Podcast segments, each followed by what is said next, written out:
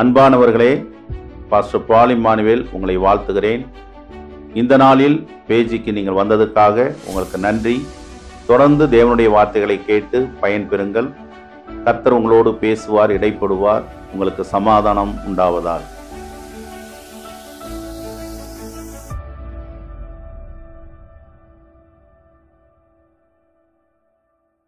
நம்முடைய பிதாவாகிய தேவனாலும் கர்த்தராகிய இயேசு கிறிஸ்துவினாலும் உங்கள் அனைவருக்கும் கிருபையும் சமாதானமும் உண்டாவதாக ஆண்டவருக்கு மகிமை உண்டாவதாக இந்த நாளிலும் வேத புஸ்தகத்திலிருந்து ஒரு வசனத்தை நாம் வாசித்து நாம் அதை தியானிக்கப் போகிறோம் எப்பேசையின் புஸ்தகம் நாலாம் அதிகாரம்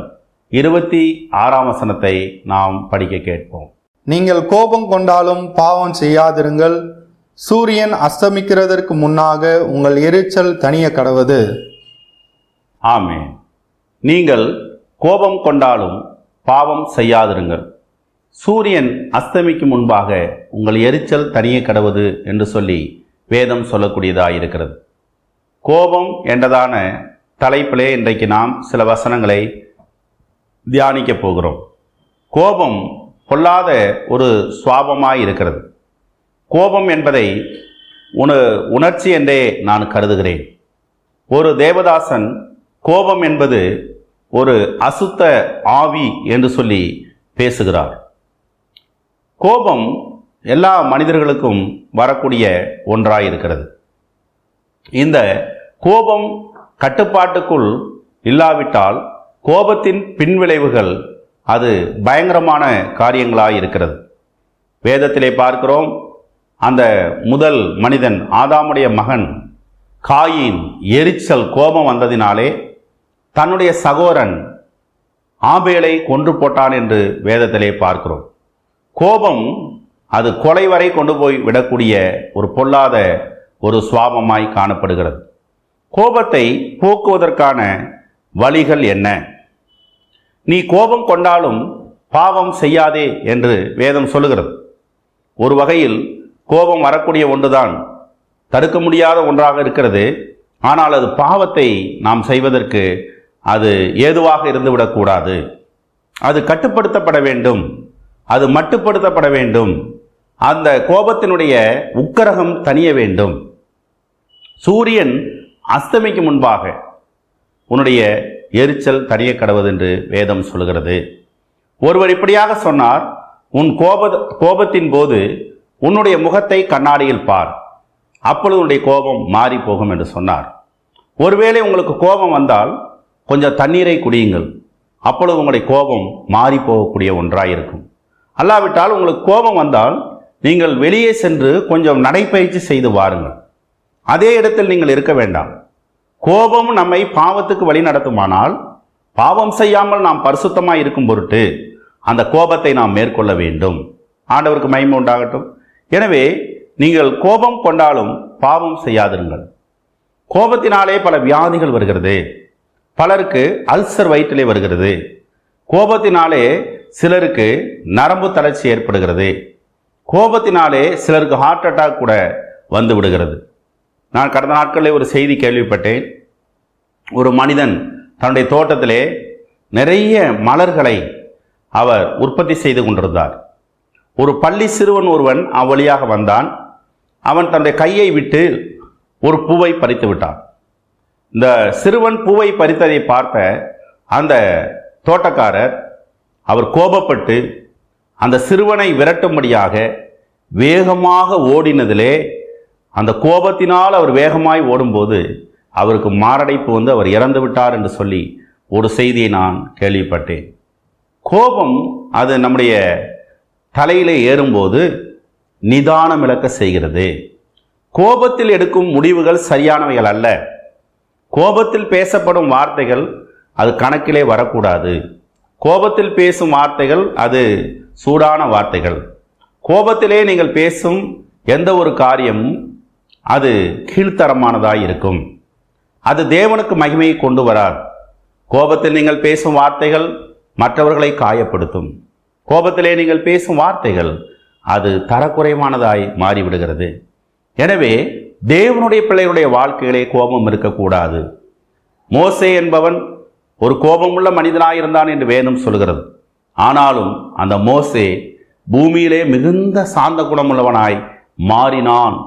அவனை கத்த மாற்றினார் என்று வேதம் சொல்கிறது அவன் மனாந்தரத்திலே நாற்பது வருடங்கள்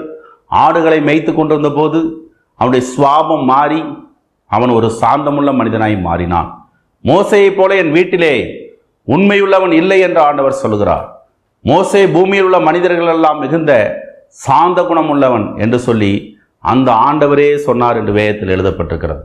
மேலே இருக்கும் தேவனே ஒரு மனிதனை குறித்து சாட்சி கொடுக்கிறார் அவன் சாந்தமுள்ளவன் என்று சொல்லி எழுதப்பட்டிருக்கிறது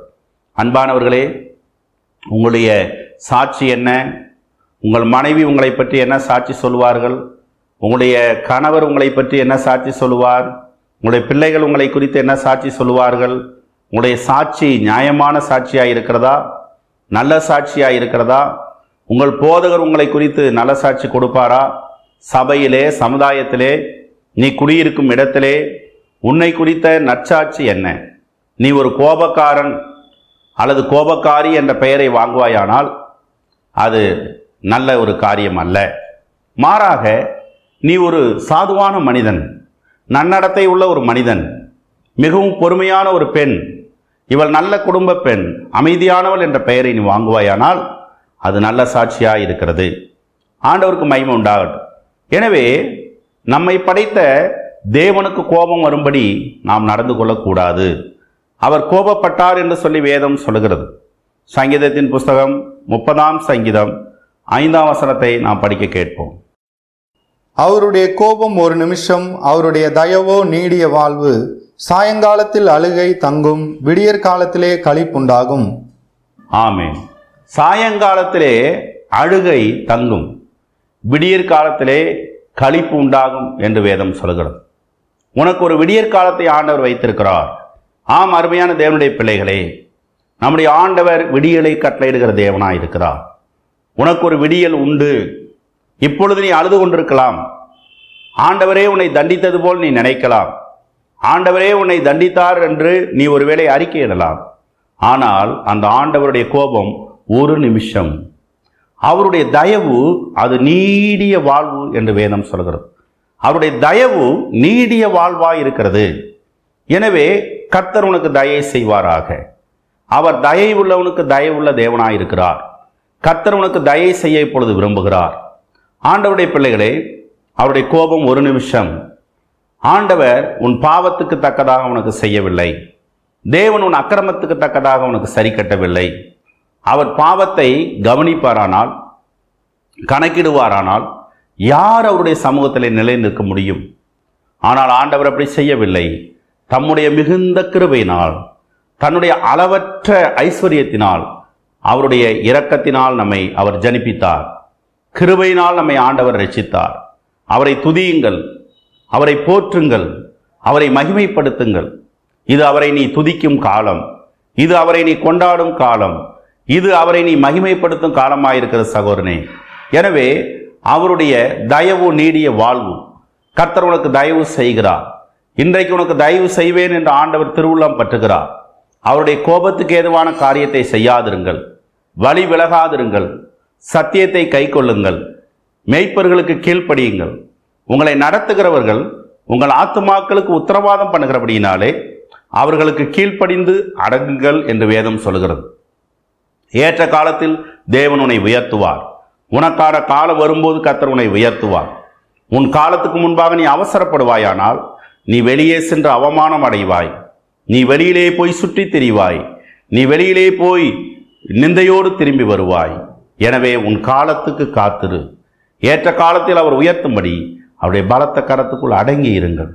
சபையிலே அடங்கி இருங்கள் குடும்பத்திலே அடங்கி இருங்கள் பெற்றோருக்கு கீழ்ப்படியுங்கள் பெற்றோருக்கு அடங்கி இருங்கள் அப்பொழுது உங்களுக்கு வளமான ஒரு எதிர்காலத்தை தேவன் தர வல்லவராயிருக்கிறார் மேலும் மத்திய சுவிசேஷம் இருபத்தி ஒன்றாம் அதிகாரம் பதினைந்தாம் வசனத்தை நாம் படிக்க கேட்போம் அவர் செய்த அதிசயங்களையும் தாவிதின் குமாரனுக்கு ஓசன்னா என்று தேவாலயத்திலே ஆர்ப்பரிக்கிற பிள்ளைகளையும் பிரதான ஆசாரியரும் வேதபாரகரும் கண்டு கோபமடைந்து ஆமேன் பிரதான ஆசாரியரும் வேத பாரகர்களும் கோபம் அடைந்தார்கள் இவர்களுக்கு என்ன கோபம் இயேசுவை சிறு பிள்ளைகள் துதிக்கிறார்கள் இயேசுவுக்கு ஓசனா என்று சிறு பிள்ளைகள் சொல்கிறார்கள் அவர்கள் குருத்தோலையை கையில் ஏந்தி மாத்திரமல்ல இயேசு ராஜாவை வரவேற்கிறார்கள் எருசலேம் என்றதான நகரத்துக்குள்ளாக தங்களை ரட்சிக்கப் போகிற மேசியாவாக இயேசுவை அவர்கள் வரவேற்கிறார் இதிலே ஆசாரியர்களுக்கு கோபம் வந்தது வேதப்பாரர்களுக்கு கோபம் வந்தது இதை ஒரு தேவ தூஷணமாக அவர்கள் கருதினார்கள் ஒரு தேவ தூஷணமாக அதை நினைத்து அவர்கள் கோபப்பட்டார்கள் என்று நாம் பார்க்கிறோம் அருமையானவர்களே இந்த ஆசாரியர் வேதப்பாரர்களுடைய கோபத்திலே நியாயம் இல்லை ஏனென்றால் ரட்சிக்க வந்த மேசியா இயேசு கிறிஸ்துதான் இயேசு கிறிஸ்துதான் ரட்சிக்க வந்த மேசியா அபிஷேகம் பண்ணப்பட்டவர் கிறிஸ்து அபிஷேகம் பண்ணப்பட்டவர் இந்த உலகத்திற்காக உலகத்தின் மக்களுக்காக அபிஷேகம் பண்ணப்பட்டவர் அவரே நமக்காக இரட்சகராய் வந்தார் தன்னுடைய ஜீவனை கொடுக்கவும் தன்னுடைய ஜீவனை எடுக்கவும் அந்த இயேசுவுக்கு அதிகாரம் இருந்தது ஆண்டவருக்கு மையம் உண்டாகட்டும் காரணமில்லாத கோபங்கள் நம்முடைய வாழ்விலே வரக்கூடாது புரியாத காரியங்களை குறித்து கோபங்களை நாம் பரக்கூடாது ஆண்டவருக்கு சோத்திரம் கத்தரை மற்றவர்கள் துதிக்கும் போது கத்தரை மற்றவர்கள் மகிமைப்படுத்தும் போது மற்றவர்கள் ஆவிக்குரிய காரியங்களில் ஈடுபடும் போது நீங்கள் கோபப்படுவது நியாயம் அல்ல எனவே கத்தரை நாம் மகிமைப்படுத்துவோம் நாம் ஒருமித்து கத்துடைய நாமத்தை உயர்த்துவோமாக என்று சங்கீதக்காரன் தாவீது சொல்கிறார் எனவே நாம் ஒருமித்து கர்த்துடைய நாமத்தை இந்த நாளில் உயர்த்துவோம்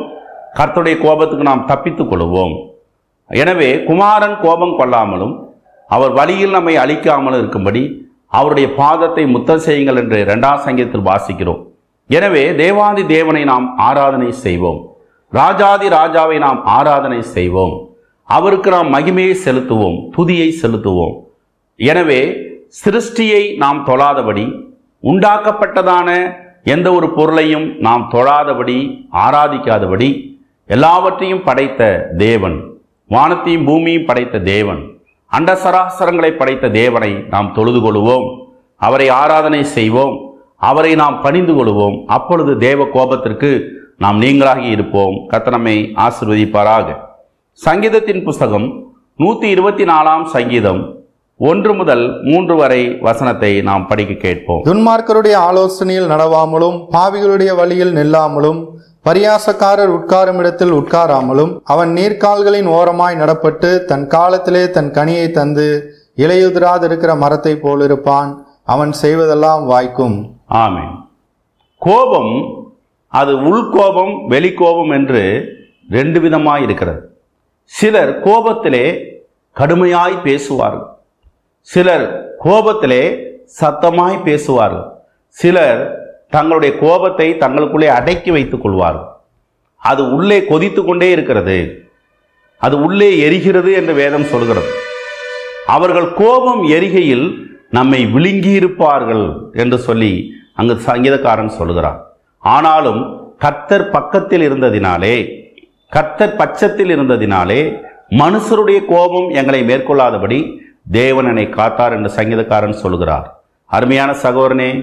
அருமையான சகோதரியே உன்னை சுற்றி கோபப்படுகிறவர்கள் இருக்கிறார்கள் அல்லவா காரணமின்றி உன்னை பகைக்கிறவர்கள் இருக்கிறார்கள் அல்லவா உன்னை விழுங்கிவிட வேண்டும் என்று நினைக்கிறவர்கள் இருக்கிறார்கள் அல்லவா உன்னிடத்தில் இனிமையாக பேசி உள்ளத்துக்குள்ளே கொதிகலனை வைத்து கொண்டிருக்கக்கூடிய மனிதர்கள் இருக்கிறார்கள் அவர்கள் தங்கள் உதடுகள் அது வெள்ளி பூச்சி போல் இருக்கிறது ஆனால் அவர்களுடைய உள்ளம் உடைத்து பார்த்தால் அது மண்ணோடாக இருக்கிறது உண்மையான பேச்சு அல்ல உண்மையான நட்பு அல்ல உண்மையான அன்பு அல்ல என்பதை நீ அறிந்து கொள்ள வேண்டும் எனவே கோபக்காரனுக்கு நீ தோழனாக கூடாது கோபக்காரனோடே நீ சேர்ந்தால் நீனும் கோபக்காரனாக மாறுவாய் உன் நண்பனை பற்றி சொல் அப்பொழுது உன்னை பற்றி சொல்கிறேன் என்று சொல்லி ஒரு பழமொழி இருக்கிறது நீ கோபக்காரியோடே சேர்ந்தால் நீனும் கோபக்காரியாய் மாறுவாய் ஆட்டோமேட்டிக்காக நீ கோபக்காரனாக கோபக்காரியாக மாறிவிடுவாய் எனவே கோபக்காரர்களோடு சேராதிருங்கள் கோபம் ஒரு பெரிய பொல்லாத சுவாபம் கோபத்தினால் பாவம் வரக்கூடாது கோபம் இயற்கையானது கோபம் நல்லது என்னுடைய அப்பா அம்மாவுக்கு அது இருந்தது எங்கள் அப்பாவை போல் நான் இருக்கிறேன் என் தாத்தாவை போல் நான் இருக்கிறேன் என்று நீ சொல்வாயானால் உன்னை விட மோசமான அல்லது அறியாமையுள்ள ஒரு மனிதனை நான் பார்ப்பது அரிது எனவே நம்முடைய வாழ்க்கைக்கு நன்மை தராத காரியங்கள் அது பாரம்பரியமாய் வந்திருந்தாலும் அதை நாம் ஏற்றுக்கொள்ள முடியாது அது நமக்கு நன்மை பயக்காது அதை விட்டு விடுங்கள் இதிலே உங்களுக்கு மேன்மை பாராட்ட என்ன இருக்கிறது அதிலே நீங்கள் பெருமையாய் பேசிக்கொள்ள என்ன இருக்கிறது உன் தாத்தா கோபக்காரரானால் அதனாலே என்ன பிரயோஜனம் உன்னுடைய தகப்பன் கோபக்காரரானால் அதனாலே என்ன பிரயோஜனம் கணக்கு பார் அதனாலே நஷ்டங்கள் தான் வந்திருக்கும் எனவே நீ கோபக்காரனாக இருக்கக்கூடாது நீ கோபக்காரியா இருக்கக்கூடாது இதுதான் கத்துடைய சித்தம் மாத்திரமல்ல சுற்றி இருக்கும் மனிதர்கள் நம்மை விழுங்காதபடி தேவன் காத்து கொண்டார் சாத்தான் உன்னை விழுங்காதபடி தேவன் காத்து கொண்டார் வேதம் சொல்லுகிறது எவனை விழுங்கலாம் என்று வகை தேடி சுற்றி திரிகிறான் நம்முடைய எதிராளியாகிய பிசாசு எவனை விழுங்கலாம் என்று வகை தேடி சுற்றித் திரிகிறான் நீ கோபக்காரனாய் இருந்தால் சீக்கிரத்தில் நீ பாவத்தில் விழுந்து விடுவாய் நீ கோபக்காரனாய் இருந்தால் சீக்கிரத்தில் நீ கர்த்தரை மறுதளிக்க வேண்டி வரும் நீ கோபக்காரனாக இருந்தால் ஒருவேளை நீ சிறைக்கு செல்லக்கூடிய நிலை கூட உனக்கு வரலாம் நீ கோபக்காரனாக இருப்பாயானால் சமுதாயத்தில் உன் நன்மதிப்பை நீ இழந்து விடுவாய் உன் குடும்பத்திலே நீ நன்மதிப்பை இழந்து விடுவாய் அருமையான சகோதரனே கோபத்தை விட்டுவிடு கோபத்தை நெகிழ்ந்து விட்டுவிடு கோபத்தை போக்கும் வழிகளை உனக்கு நான் சொல்லியிருக்கிறேன் கோபம் வரும்போது தண்ணீரை குடி கோபம் வரும்போது நீ ஒன் டூ த்ரீ சொல்லிப்பார் கோபம் வரும்போது வெளியிலே சென்று நடைப்பயிற்சி செய்துப்பார் கோபம் வரும்போது கண்ணாடியில் உன் முகத்தை பார் அது எவ்வளோ அழகாக இருக்கிறது இது உனக்கு தேவைதானா இந்த அழகோடு நீ வாழ விரும்புகிறாயா உன் கோப முகத்தோடு நீ நல்லவர்கள் மத்தியில் போக முடியுமா எனவே கோபம் பொல்லாத சுவாபம் கோபத்தை வரவழைக்கும் மனிதர்கள் நம்மை சுற்றி இருக்கத்தான் செய்வார்கள் நம்முடைய நண்பர்கள் நமக்கு கோபத்தை வரவழைக்க முயற்சிப்பார்கள் நம்முடைய குடும்பத்தார் நமக்கு எரிச்சலை கோபத்தை உண்டாக்கத்தக்கவர்களாக இருப்பார்கள் ஆனாலும் கோபம் சரியல்ல கோபம் ஏற்றுக்கொள்ளத்தக்கதல்ல கோபத்தினால் ஒரு நிமிஷம் பாவம் செய்து சிறையில் வாடுகிறவர்களை நான் பார்த்திருக்கிறேன் ஒரு நிமிஷ கோபத்தினாலே தன்னை தற்காத்து கொள்ள அல்லது தன்னுடைய எதிரியை அவர்கள் அடித்ததினாலே கொலையாளியாய் மாறின நபர்களை நான் சந்தித்திருக்கிறேன் எனவே கோபம் ஆபத்தான ஒன்றாயிருக்கிறது இருக்கிறதல்லவா எனவே கோபத்தை நாம் விட்டு விடுவோம் ஆண்டவர் நமக்கு உதவி செய்வாராக யாக்கோப்பின் புஸ்தகம் ஒன்றாம் அதிகாரம் பத்தொன்பது தொடங்கி இருபத்தி ஒன்று வரை நாம் வாசிக்க கேட்போம் ஆகையால் என் பிரியமான சகோதரரே யாவரும் கேட்கிறதற்கு தீவிரமாயும் பேசுகிறதற்கு பொறுமையாயும் கோபிக்கிறதற்கு தாமதமாயும் இருக்க கடவர்கள் மனுஷருடைய கோபம் தேவனுடைய நீதியை நடப்பிக்க மாட்டாதே ஆகையால் நீங்கள் எல்லாவித அழுக்கையும் கொடிய துர்க்குணத்தையும் ஒழித்துவிட்டு உங்கள் உள்ளத்தில் நாட்டப்பட்டதாயும் உங்கள் ஆத்துமாக்களை ரட்சிக்க வல்லமை உள்ளதுமாயிருக்கிற வசனத்தை சாந்தமாய் ஏற்றுக்கொள்ளுங்கள் ஆமே ஆண்டவருக்கு மயிமை உண்டாகட்டும் வசனத்தை சாந்தமாய் ஏற்றுக்கொள்ளுங்கள் உங்களுடைய அழுக்குகள் நீங்க வேண்டும் துர்க்குணங்கள் நீங்க வேண்டும் பேசுவதற்கு நீங்கள் பொறுமையாக இருக்க வேண்டும் கேட்பதற்கு நீங்கள் தீவிரமாக இருக்க வேண்டும் கோபப்படுவதிலே நீங்கள் தாமதம் செய்ய வேண்டும் என்று வேதம் சொல்லுகிறது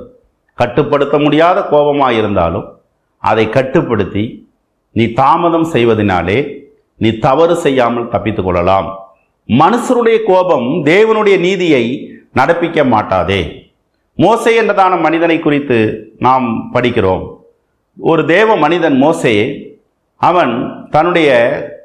கோபத்தினால் ஒரு கொலையை செய்தான் என்று வேதம் சொல்கிறது மாத்திரமல்ல இரண்டாவது முறை கண்மலையை பார்த்து பேசு என்று ஆண்டவர் சொல்லியிருந்தார் ஆனால் இவன் எரிச்சல் உள்ளவனாய் இரண்டாவது முறை கண்மலை அவன் அடித்தான் அதனாலே அவனுடைய ஊழியம் நிறைவு பெறவில்லை கானான் தேசம் வரை அந்த லட்சக்கணக்கான மக்களை நடத்தி சென்று இஸ்ரேல் என்ற அந்த தேசத்தை ஸ்தாபிக்க வேண்டிய அந்த பெரிய பாக்கியத்தை அவன் இழந்து போனான் மனாந்தரத்திலே அற்புதங்களை செய்திருந்தாலும் அவன் அந்த காணான்ற தேசத்தில் பிரவேசிக்கவில்லை என்று வேதம் சொல்கிறது எனவே அருமையான சகோதரனே கத்தர் இன்று உன்னோடு பேசுகிறார் சகோதரி உன்னோடு தான் கத்தர் பேசுகிறார் உன் கோபத்தினாலே நீ அவமானம் அடைந்திருக்கிறாய் உன் கோபத்தினாலே எத்தனை நல்ல நண்பர்களை நீ இழந்திருக்கிறாய் உன் கோபத்தினாலே நீ எத்தனை நஷ்டங்களை அடைந்திருக்கிறாய் இன்றைக்கு ஆண்டவருக்கு ஒப்புக்கொடு உன் கோபத்தை விட்டுவிட நீ ஒரு முடிவெடுக்க வேண்டும் என்ன சோதனை வந்தாலும் யார் என்னை எரிச்சல் மூட்டினாலும் இனி நான் கோபப்பட மாட்டேன் நான் கோபத்துக்கு இடம் கொடுக்க மாட்டேன் கோபத்தில் எதையும் பேச மாட்டேன் கோபத்தில் எந்த முடிவும் நான் எடுக்க மாட்டேன் நான் நிதானமாக இருக்கும்போது முடிவுகளை எடுப்பேன் நான் நிதானமாக இருக்கும்போது பேசுவேன் கோபம் வருமானால் அந்த நேரத்தில் அந்த கோபத்தை மேற்கொள்ளும் வழிமுறைகளை கற்றுக்கொள்வேன் என்று நீ சொல்வாயானால் இன்றைக்கு ஆண்டவர் சந்தோஷப்படுவார் எனவே மனுஷனுடைய கோபம் தேவனுடைய நீதியை நடப்பிக்க மாட்டார் மோசை கண்மலையை அடித்து அவன் ஒரு பெரிய பாக்கியத்தை இழந்து போனது போல நாமும் இழந்து போக வேண்டாம் ஆண்டவிடத்திலே அவன் கேட்டான் மூன்று முறை கேட்டான் ஆண்டவரே அந்த காணான் தேசத்திலே அவன் பார்க்க வேண்டும் என்று அவன் பிரவேசிக்க வேண்டும் என்று கேட்டான் அந்த பேச்சை விடு என்று ஆண்டவர் சொல்லிவிட்டார் அவனை அந்த காணான் தேசத்தை பார்க்கும்படி ஆண்டவர் அனுமதித்தார் ஆனால் காணான் தேசத்தை அவன் மிதிக்கவில்லை இவ்வளோ பெரிய தீர்க்கதரிசி ஊழியக்காரனுக்கு இந்த நிலைமை என்றால் உனக்கும் எனக்கும் என்ன நிலை எனவே கோபத்தை நாம் எகிழ்ந்து விட்டு விடுவோம் ஆண்டவர் நம்மை ஆசுவதிப்பாராக பிரசையின் புஸ்தகம் பத்தாம் அதிகாரம் நாலாம் வசனத்தை நாம் படிக்க கேட்போம் அதிபதியின் கோபம் உன்மேல் எழும்பினால் உன் ஸ்தானத்தை விட்டு விலகாதே இணங்குதல் பெரிய குற்றங்களையும் அமர்த்தி போடும் ஆமீன் இணங்குதல் பெரிய குற்றத்தை அமர்த்தி போடும் அதிபதி ராஜா ஆளுகையில் இருக்கின்ற மனிதர்கள் அதிகாரிகள் கோபப்படுவார்களானால் அந்த நேரத்திலே நீ இணங்குவது நல்லது உன் உண்மையை ஒத்துக்கொள் உன் தவறை நீ ஒத்துக்கொள் இணங்குவாயானால் பெரிய குற்றம் அது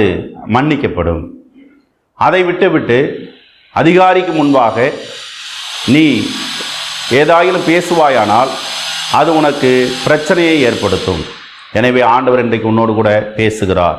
உன் கோபத்தை நெகிழ்ந்து உக்கரகத்தை விட்டுவிடு என்று பேசுகிறார் மேலும் நீதிமொழிகளின் புஸ்தகம் இருபத்தி ஒன்றாம் அதிகாரம் பத்தொன்பதாம் வசனம் இப்படியாக சொல்லக்கூடியதாக இருக்கிறது